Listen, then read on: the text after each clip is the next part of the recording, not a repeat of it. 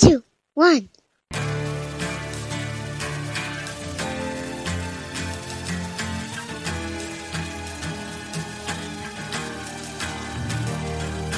You are listening to the Front Porch Anarchast. We hope you enjoy the broadcast. Like and share our page at Front Porch Anarchast on Facebook.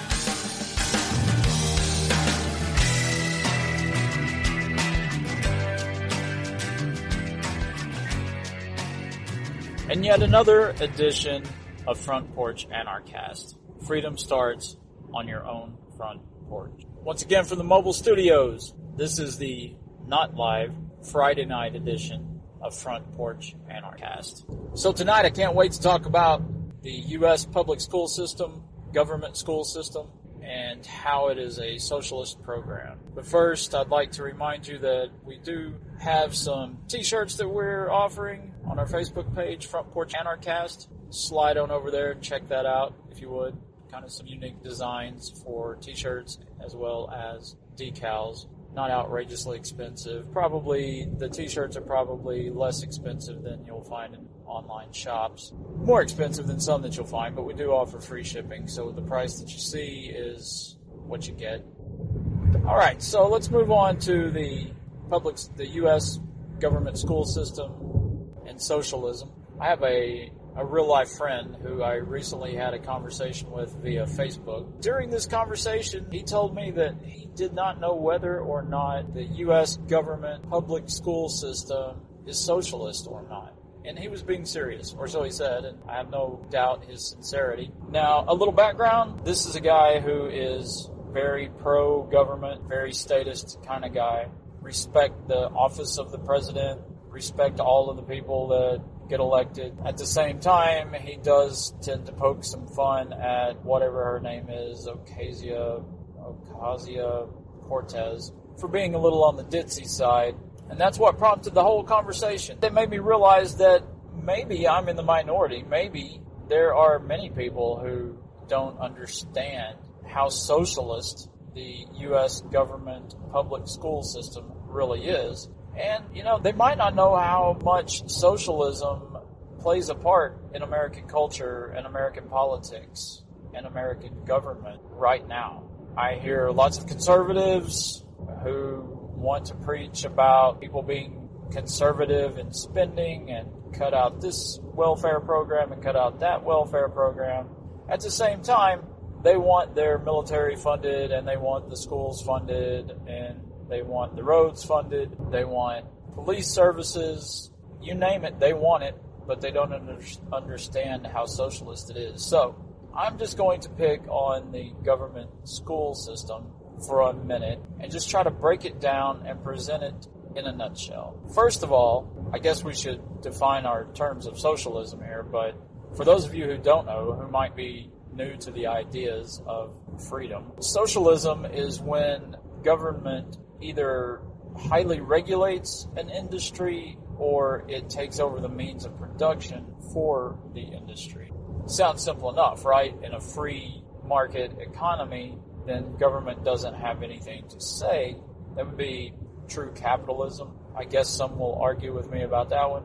But anyway, let's think of it in that in that terms. Capitalism, businesses decide what they're going to do. They present it to the customers and the customers either buy the products, whether those are goods or services, or they don't. Business grows or the business fails. In a socialist system, government regulates some of the industries. Maybe it regulates all of the industries. Maybe it just regulates a couple of the. And in some cases, it completely takes over the industry. So there are all sorts of industries that government has inserted itself into its control over. But let's just focus on education. And here we go. First of all, there is the U.S. Department of Education. Not really sure if that's the official name of it, but there is a department at the federal level that just handles education.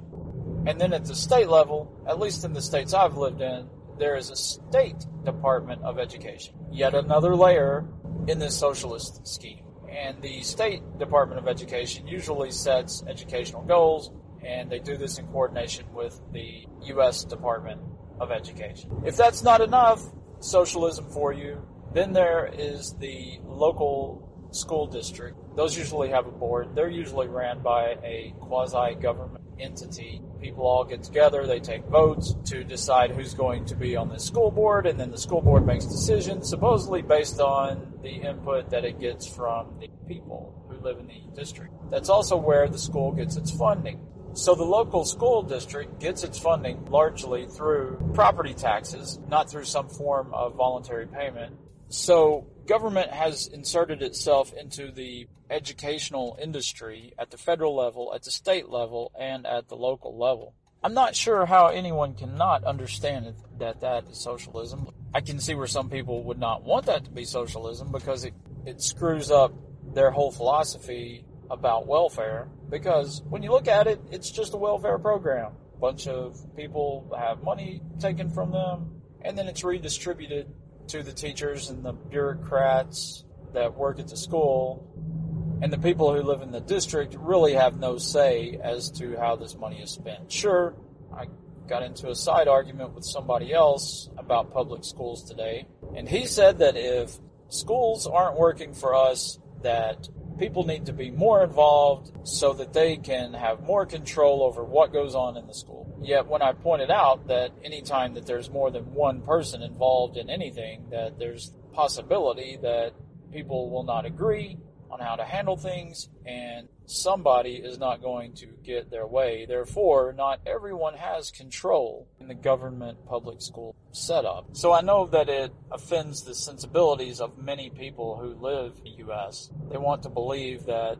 they don't participate in welfare, that they don't receive any welfare. But when it's broken down, they're they're receiving the people who are sending their kids to government public schools. They are receiving the equivalent of welfare. Their children are being educated with money that is taken from other people. And the last time I looked in Arkansas, it was about $10,000 per student year that's spent on education. So if you have two kids in public schools, government public schools, Arkansas, you are getting $20,000 in welfare. That's a pretty big chunk of change. Maybe you're paying $20,000 a year in property taxes. If you haven't ever thought about it before, I hope I've made it a little more clear that socialism is is a little more pervasive into American economy than many people even dream about. So next time you're making fun of this uh, this Alexandria Ocasio Cortez, just remember there's not much difference between you and her. The only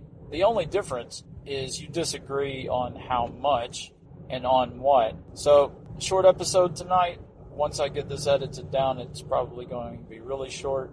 This may be the last episode I have for a while. I'm using a I'm using a free podcast hosting service, and I'm limited on how much content I can upload in any given 30 day period. And I'm quickly approaching that. It may be a couple of weeks before I get an episode up. Until then, be sure to keep up with the Facebook page, Facebook com slash front porch anarchast. I'll try to respond as quickly as I can. I do have a full time job. I do have two kids. I'm trying to get my dogs up here too to our new place, so I'm kind of a busy man. But feel free to send me a message, and I'll try to get back to you as I can. If you look through the decals and t-shirts and you decide you'd like to have one of those or some of those, send me a message. We'll work something out. Pretty flexible about those. And that's it for tonight. Thanks for listening.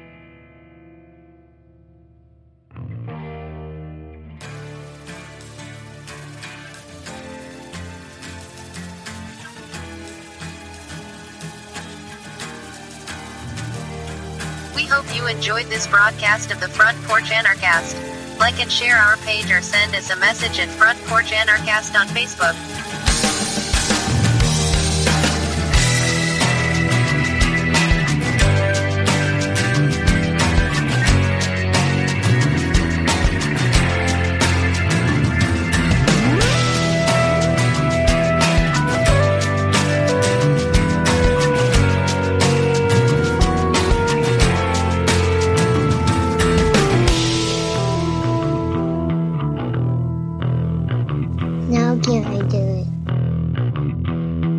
and our king needs no masters.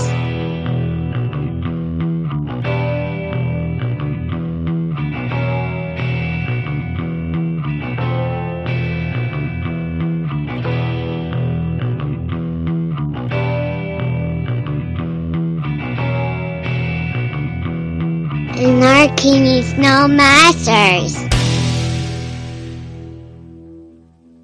Front porch Channelcast.